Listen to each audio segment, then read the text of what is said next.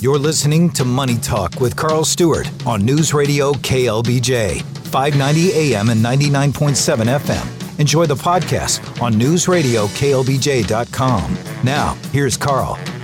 Welcome back to Money Talk. I'm Carl Stuart, and you're listening to News Radio K L B J. Thanks for listening. We're here this afternoon until five p.m. Central. When you have a question, call or text five one two, eight three six, zero five nine zero. Trent, you're on the air. How may I help? Carl, hi. Trent Leander, long time since I checked in. Thanks for taking the call. You bet. How may uh, I help, your Trent? Your answer both at the beginning and at the end of the last question was prophetic to my question. Okay. uh, I think you uh, you were tuned into mine in advance. But uh, I just want to ask you uh, regarding an investment that I have. My life savings uh, was invested in E T Fs until, uh, what was it, about mid-February two thousand twenty, when uh, everything started just crashing. Right. And out of mainly panic, I just got everything out of the market, and uh, I got out at quite a loss. And I looked around for something at kind of the bottom to invest in that I knew would be going back up, and I spotted uh, Schlumberger, an oil stock, exploration stock. And I put a lot into that, and it paid off. And then I, I, I sold it and bought it again uh, back in March, and paid off again for me. So right now I'm sitting mainly in cash, and I'm waiting uh, for an opportunity. And I'm just wondering if I should jump back in the market, uh, not not necessarily in oil, but in other things that look kind of promising, uh, E T F and stock-wise, or whether I should just take a breather and uh, just uh, sit in the money market for two, three months and wait for an opportunity in the, in uh, in a in a downturn. Okay. So um, for the rest of our listeners, uh, last year was a rotten year for stocks and bonds, with a major exception, which was the energy industry, which uh, that sector of the Standard and Poor's five hundred, the energy sector, which would include Schlumberger, uh, actually had a forty-five percent return. That's the sector, so some stocks obviously did better than that. This year, in spite of the fact that OPEC has cut back on production, oil prices have fallen between fifteen and twenty percent. And the reason for this is partly that there's just huge increases in productivity, and Schlumberger is absolutely part of that. I talked about this last week, and if you're interested, you can go back and listen, Trent or anybody else. But the, the what the bottom line is that a lot of U S companies can be profitable. Now, these are production companies, obviously not not Schlumberger or Halliburton, at at half of what gold. They can make as much money with forty-two dollars a barrel as they could have made with eighty-four dollars a barrel back twenty-five years ago. Unfortunately for the Saudis, they need eighty-one dollars a barrel, which is above the current Brent, to meet their budget. So they're not hurting. But the outlook right now, when you have, uh, unless you have one heck of a global recession, the outlook for oil right now, and natural gas has been off anywhere from forty to fifty percent. The outlook for oil is, I would say, somewhere between flat and declining. So I, I would say that doesn't look particularly attractive. The challenge yeah. you've got right now, Trent, is while we've had a good year when you look at the broad indexes like the Standard and Poor five hundred or the NASDAQ, you see these big numbers. But those are capitalization-weighted indexes. And the top seven cap-weighted stocks in the S and P five hundred, with names like Nvidia and Apple and Netflix and Meta, those stocks are driving the market.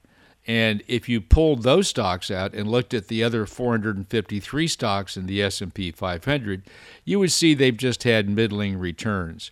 So it's a really interesting time to see whether these other companies are starting to pull in and participate like they did this past week, or this is the beginning of a topping out of a market. I'm nervous because of valuation. The S and P, because it includes those top seven, is selling for about twenty times anticipated earnings, and earnings for the S and P five hundred are predicted to drop by nine percent this year. So no one would argue that the U S stock market, using the S and P as a proxy, is cheap. So if I were, but that doesn't mean it's going to go down. I've learned a lot. I've been doing this forty-five years, and good times can last longer than you ever anticipate, and so can bad times. If it were my money, I would not be all in or all out, because there's opportunity cost. Because when you got out in February or March, the, the market rallied over one hundred percent from there. So you don't want to do that again. So I think what you want to do is start to dollar cost average in. So let's just say you had one hundred thousand dollars to put in exchange-traded funds. I'd stay with the cap-weighted ones. That's just, frankly, where the action is, and use an exchange-traded fund that follows the S and P five hundred or the total U S stock market. The international market's far cheaper than the domestic market, but it, it doesn't matter right now. I look at, for example, the Vanguard Total uh, Market E T F through yesterday's up eighteen point oh six, and the Vanguard X U S is up twelve point five eight. So while the foreign stocks look cheap and the dollar has shown some weakness, it's the action is still in large cap stocks, and particularly large cap growth stocks. So I would stick my toe in. If I had one hundred thousand dollars, I'd put twenty thousand dollars in a large cap U S index, not a growth index, but a large cap like an S and P five hundred or a total stock market. Then I'd sit back for a while, because it's going to be very interesting to see what happens with Fed policy. As I said to an earlier caller or a text person, the current bet in the financial futures market is that they're going to raise interest rates twenty-five basis points on the twenty-sixth, twenty-seventh of July, and then it's an even bet what they do in September, and there's a lot of thinking September could be the last one. But if the inflation numbers don't come down and the employment numbers don't get worse, they could keep raising rates. So I think I'd be partly in, but not completely, if I were in your shoes. That's my thinking. Carl, thanks so much for that observation and a And, and the thoroughness of it. Yes, I did forget to uh, mention the fact that uh, there does seem to be a, a lot of market manipulation by the federal government at this time, and that's also uh, an uneasy feeling. Okay. Well, thanks for calling. You're listening to Money Talk on News Radio K L B J. Call or text five one two, eight three six, zero five nine zero. I would, uh, I just need to say this. I I know what Trent means, because he's talking about monetary policy, and that's what the central bank does. I would, the manipulation implies, I think, a little more of a motive that's perhaps not, shall we say, wholesome. I think the Fed is stuck between a rock and a hard place, because inflation is the enemy. Inflation robs people on fixed income. It reduces people's standard of living.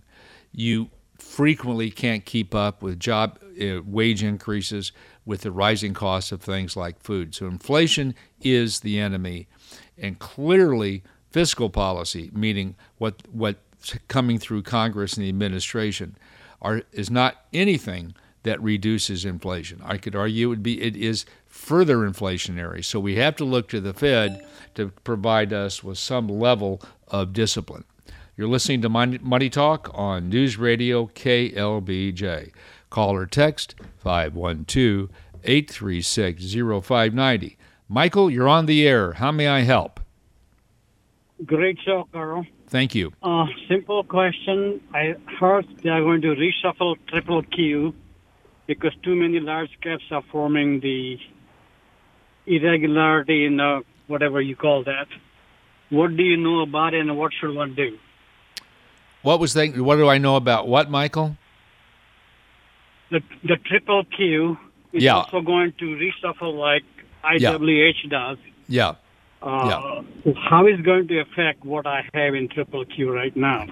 Well, it's. Uh, I think it's just going to keep triple. It's. It's not going to take the, the. It's not going to take the the foot off the accelerator, so so to speak.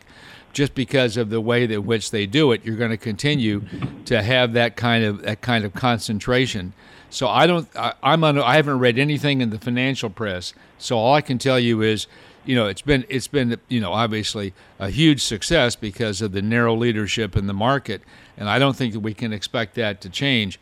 I would just say that you don't want to be overweighted in that for the reasons that I was talking about, Trent, because a lot of times at the later stages of a bull market like the one we're in now, you get more and mm-hmm. more narrow leadership. The classic was in nineteen ninety-nine with the peak in March of two thousand, and you, if you had to own, you had to own Dell and and and Cisco Systems and and those names. And boy, the NASDAQ fell and took fifteen years to come back, and the NASDAQ's broader than the Q Q Q. So I don't know the answer specifically to your question. I get nervous about these huge returns. I mean, the NASDAQ, the O N E Q, which is the Fidelity NASDAQ, is up thirty-five percent year to date. So it's okay to own that, but you need to own some other things as well. So, I, you know, that's my view. You got a lot of momentum. Momentum can last a long time. I don't think that the reshuffle is going to have a material effect on it, Michael. Okay? Okay. Thank you very much, Carl. You're welcome. Appreciate it. You bet. Thanks for calling. You're listening to Money Talk on News Radio K L B J. Call or text five one two, eight three six, zero five nine zero. Here's a text from today. Carl, do you have any advice on target date funds like Vanguard or Schwab index target date? I've got a couple of minutes. Actually, I have one minute before the break, so I'm not going to get through this. So the target date fund for everybody else, in my opinion, was invented because people would look at the menu on their four oh one k plan and their eyes would glaze over and they'd stay in cash, which was a terrible decision. So the industry, if you will, came out and said, what we'll do is we'll give you a balanced portfolio, whether they're actively managed stock and bond funds or they're index funds. And you pick the year, and what we will do is we will manage it to that year. So if you're thirty-five and you pick one that's thirty years from now, you're going to have more emphasis in stocks. And if you're sixty and you pick one that's five years from now, you're going to have more more emphasis in bonds. And it's, they're very popular because you can make one decision, and I absolutely get that. Having said that, I think there's some real issues and challenges, which I'm going to visit with you about when I come back. You're listening to Money Talk on News Radio K L B J. I'll return. Carl Stuart is an investment advisor representative of Carl Stuart Investment Advisor Incorporated. Call or text Carl now at five one two, eight three six, zero five nine zero. Now, here's Carl. Good afternoon, and welcome to Money Talk. I'm Carl Stuart, and you're listening to News Radio K L B J. Thanks for listening. We're now pretty deep into our twenty-ninth year here together. Money Talk is a broadcast about the world of financial and investment planning, where you always determine our agenda by calling or texting five one two, eight three six, zero five nine zero. You may listen online right now at news radio k l b j dot com, or if you would like, you can go there at your convenience and listen to previous broadcasts.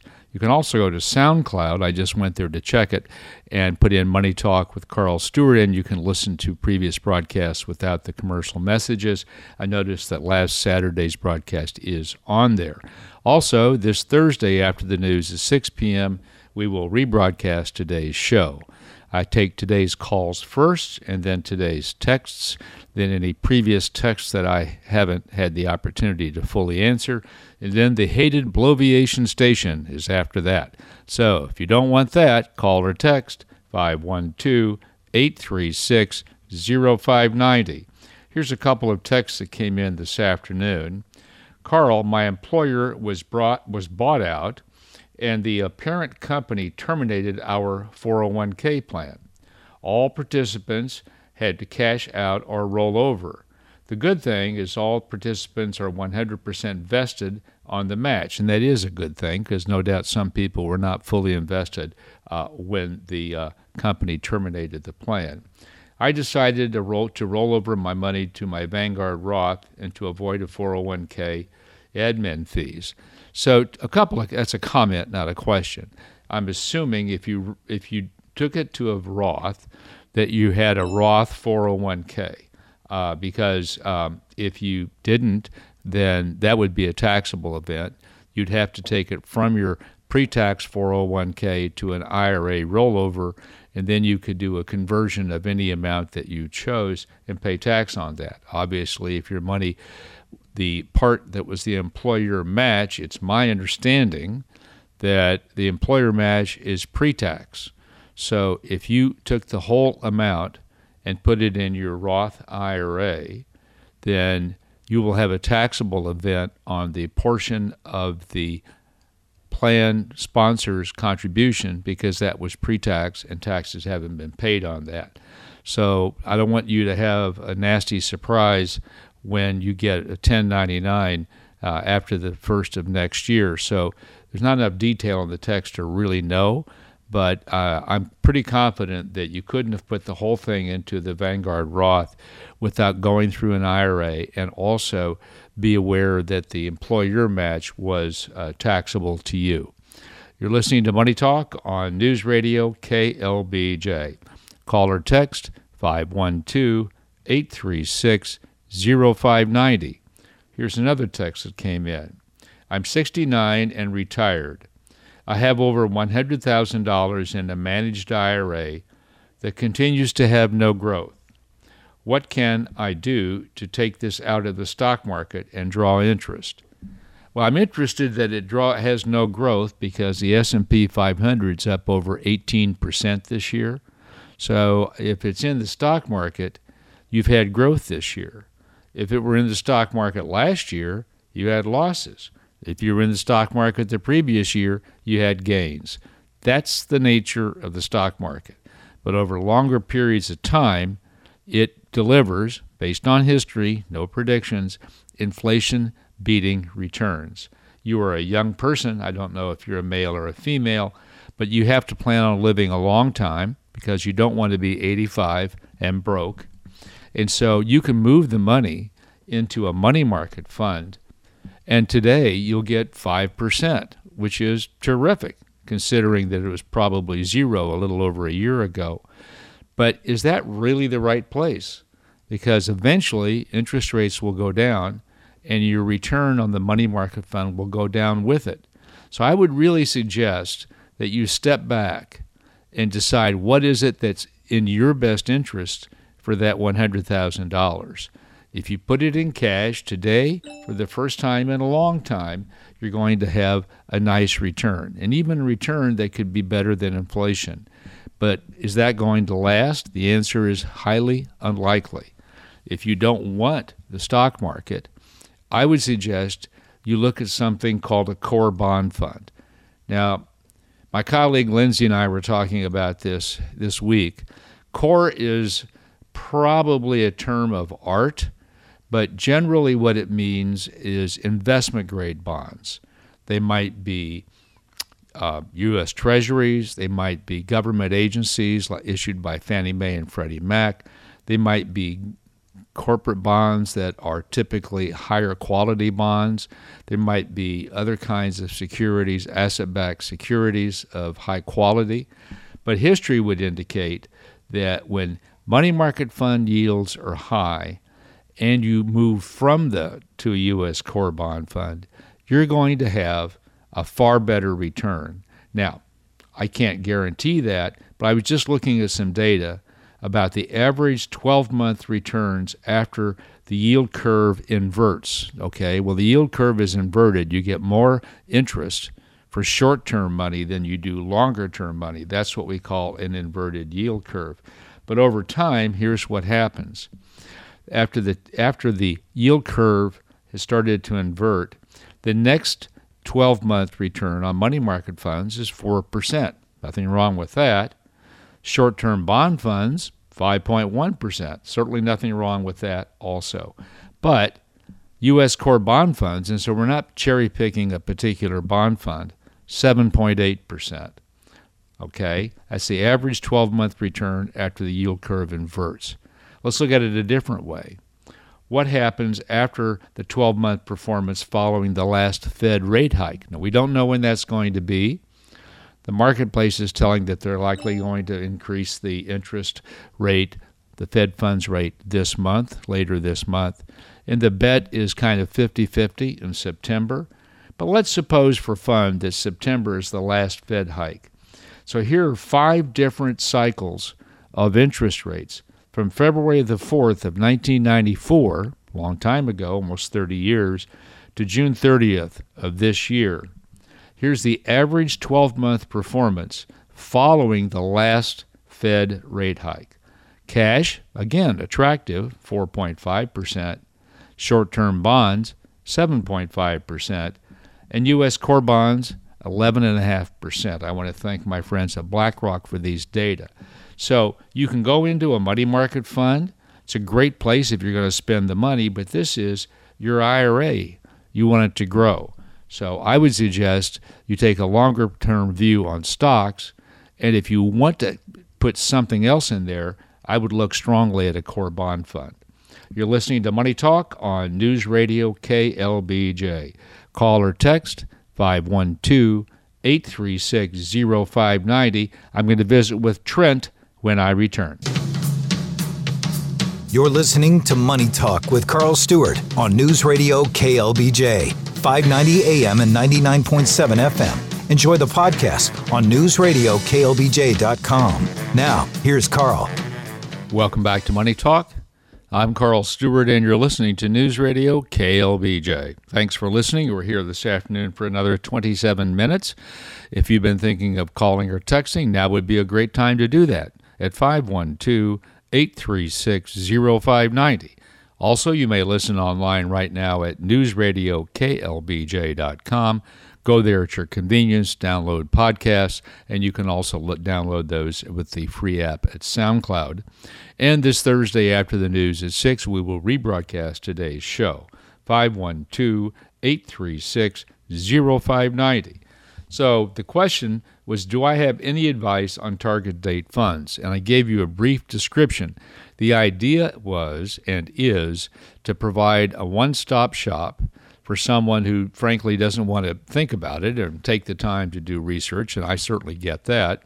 They're popular within defined contribution plans, four oh one k, four oh three b plans, but you can, as this text person is suggesting, do this on your own. I think that they're, how shall I say this? It's tricky because there's a big difference between longevity and life expectancy. And longevity is the odds that you will live to be ninety or ninety-five or even one hundred. And I get concerned with target date funds who get conservative when a person hits the target date. Now, there's a way around that. You can pick a target date far beyond your retirement date, for example. But over long periods of time, bonds, and this did not happen last year, tend to be very low correlated to stocks. So in bad times for stocks, bonds tend to hold value. And in weak economies, the Fed usually lowers interest rates during recessions, and bonds deliver positive returns. So I think bonds are more attractive today than they've been in a very long time. Having said that, bonds are not designed to deliver a real return after inflation. Are there periods when they do that? Of course. But if your choice is a target date fund and you're going to have indexes that invest in U S stocks and foreign stocks and bond funds, bond indexes, I can, I'm concerned with asset allocation. It is the single biggest determinant of return. No matter which index you pick, it's the biggest, and if you pick actively managed fund, it's still the largest impact on your total return, which includes how much downside risk you accept and you encounter. So I'm okay with that, but I'm not enthusiastic about it. If you're going to do this, you ought to get information about what does the portfolio predicted to look like? What is the asset allocation at the target date? Some companies will say, look, Susan's going to do this in target date when she's sixty-five, but she has she has a longevity chance to eighty-seven. We're going to keep more in stocks. Someone else might say, Susan's going to retire at sixty-five, and she doesn't want to take any risk at that point. We're going to have a heavy allocation to bonds. So, like most things in investing, it's a lot more complex than you think it is when you first get started. So I would look at it from that point of view. You're listening to Money Talk on News Radio K L B J. Call or text five one two, eight three six, zero five nine zero. Let's see here. I think I might have, here we go. Carl, I am eighty-six and have a will. I don't understand about probate. Could you explain what it involves? Thank you. I'm going to do my best. Uh, I am not an estate attorney, and I'm not a C P A. Having said that, here's what estate planning attorneys have explained to me. In some states, when you die, your executor, I think we don't call them executor and executrix anymore, but I'm not positive, so I'm just going to use executor as that's a generic.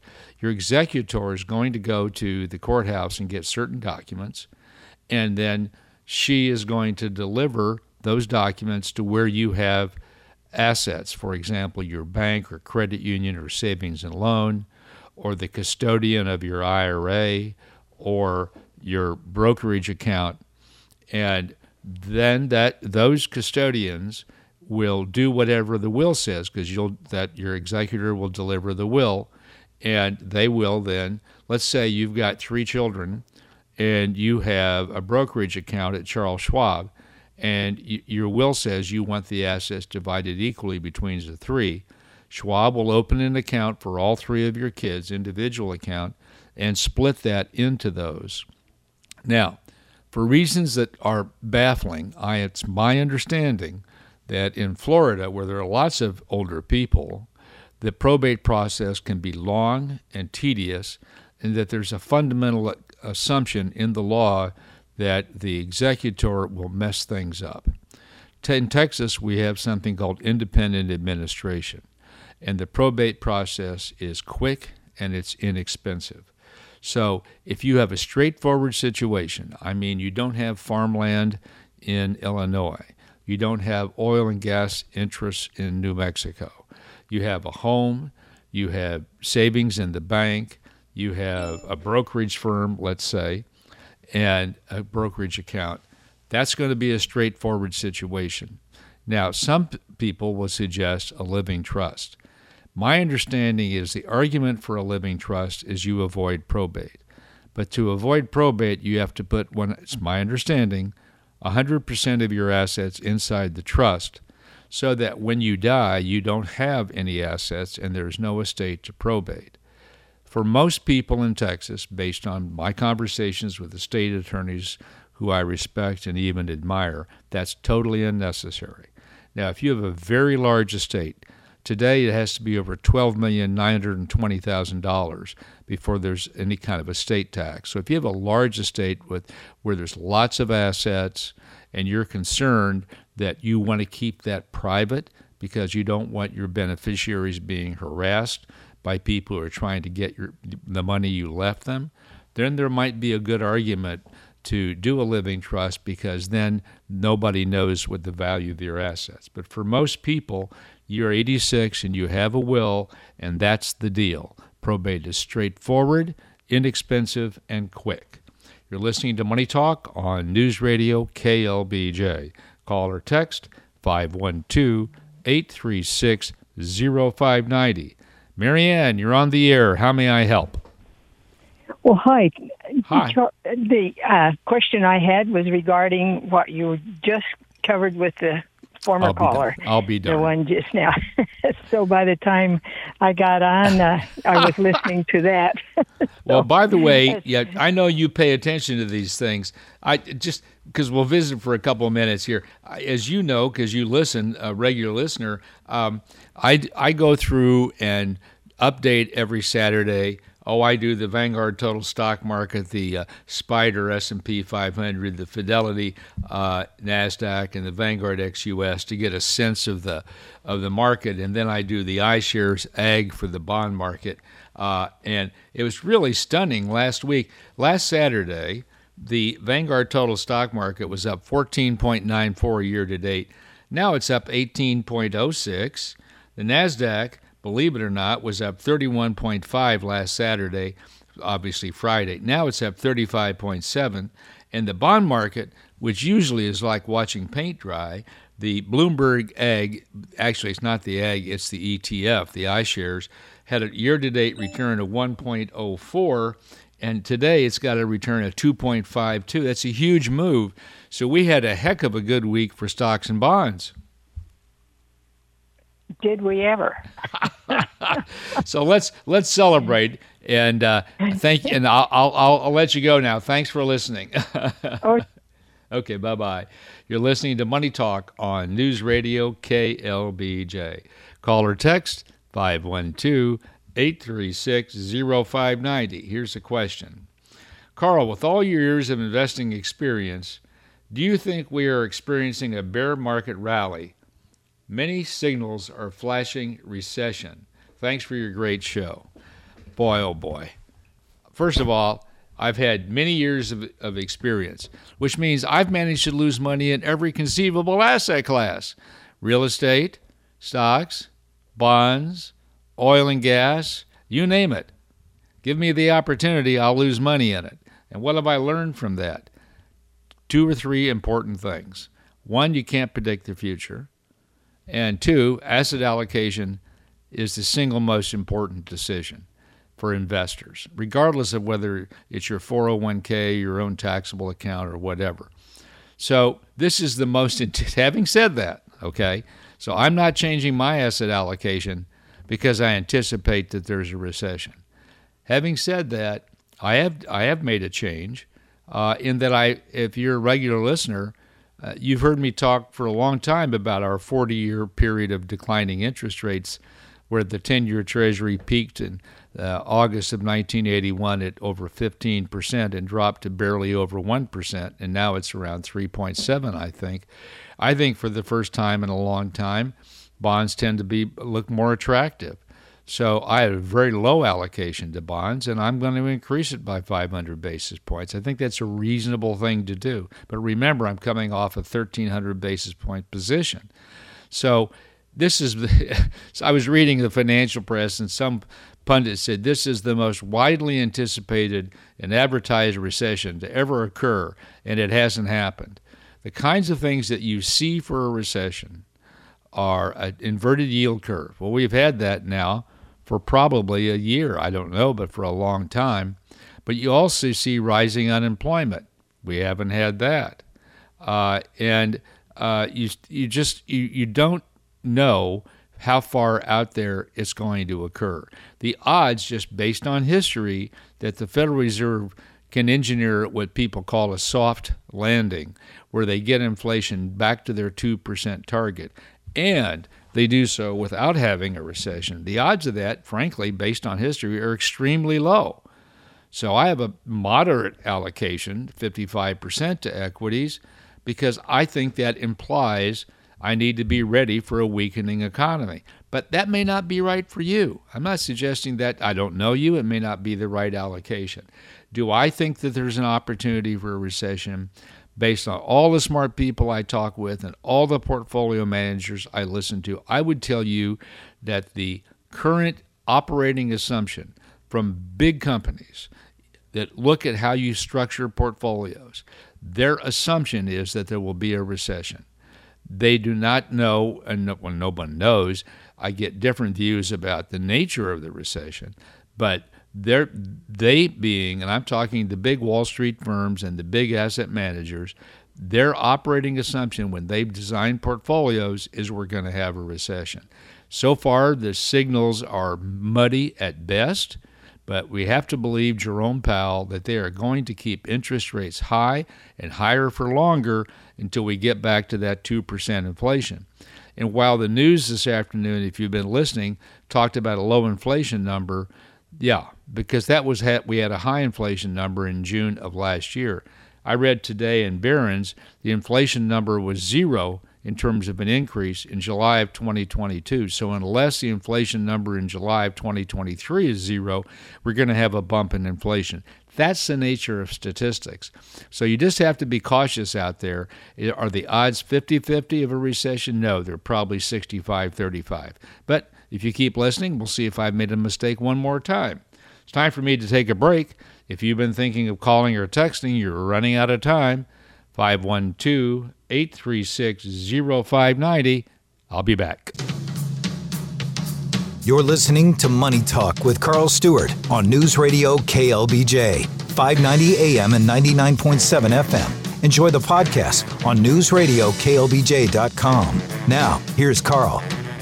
Welcome back to Money Talk. I'm Carl Stuart, and you're listening to News Radio K L B J. Thanks for listening.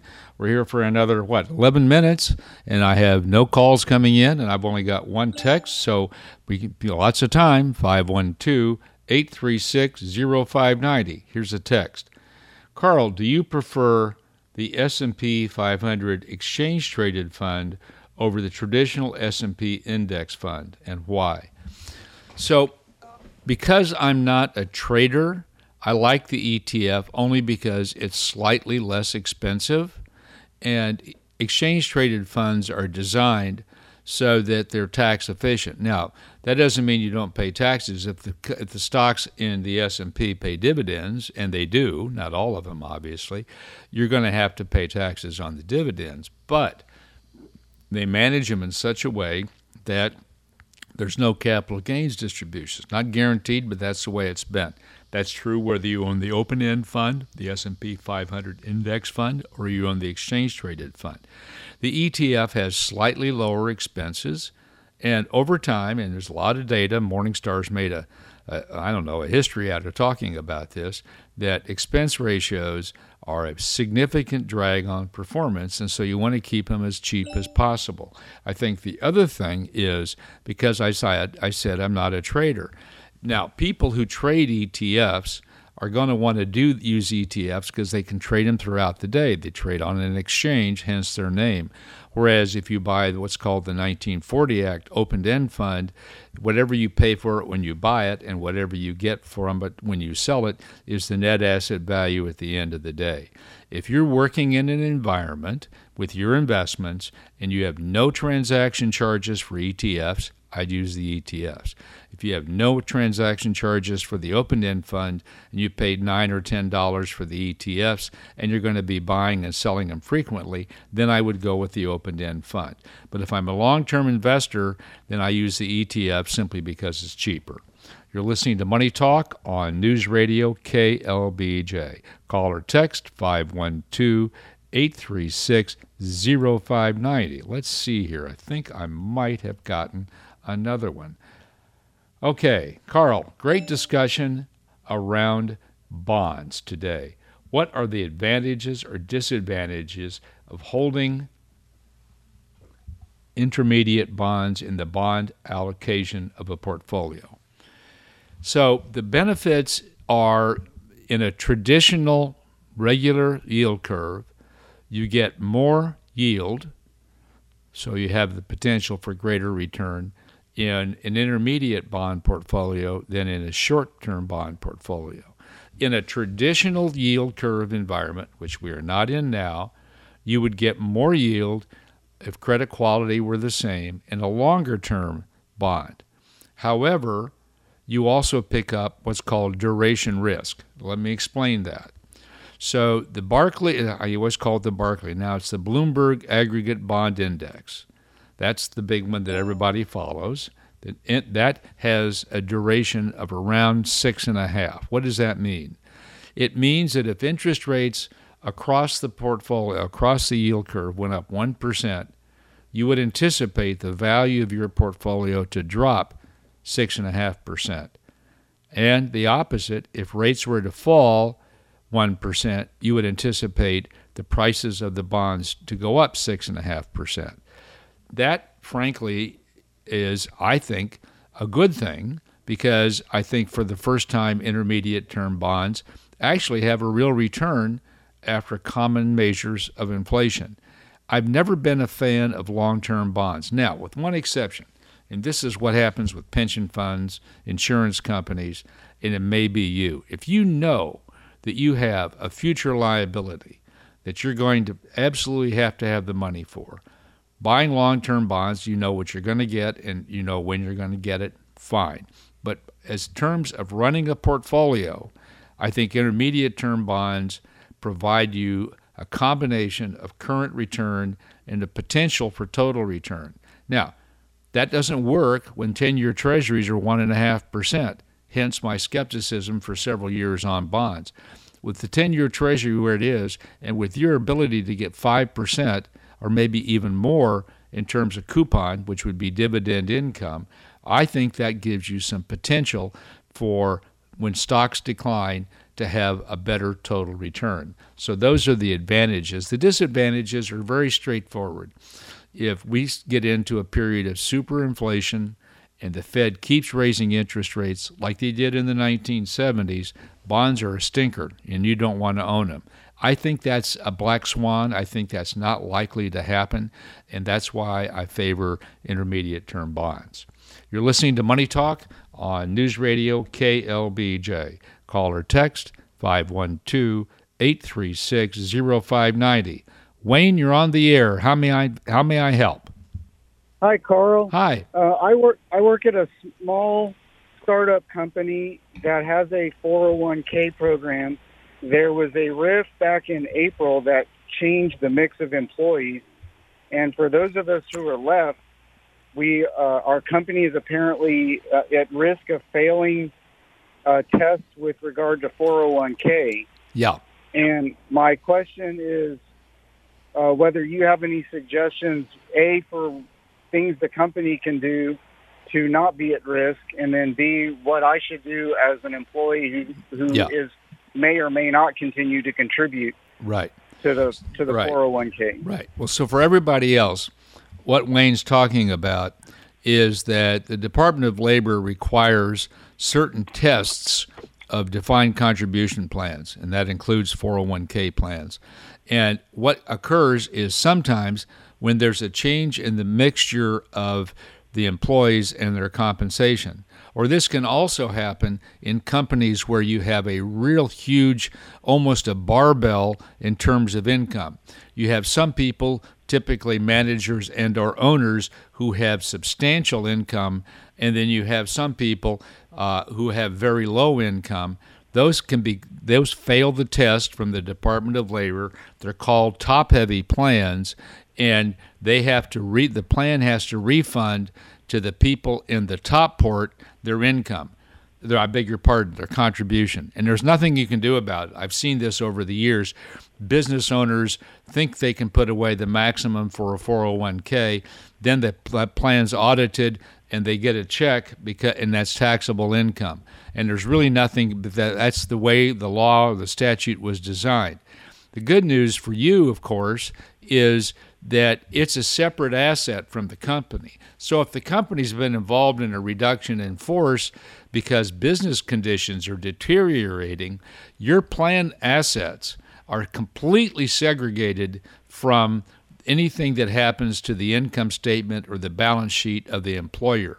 And I would continue to contribute to the plan.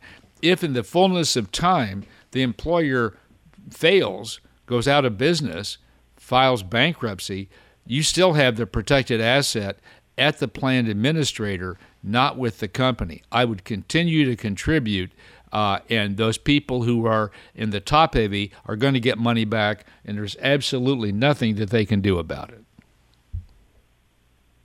Okay, so if I am considered one of the people that is uh, making it top heavy, am I yep. at risk of getting money back then? Yes, absolutely. Absolutely. It's pure mathematics, and there's nothing you can do about it because that's just it's the law, and that's the way it works.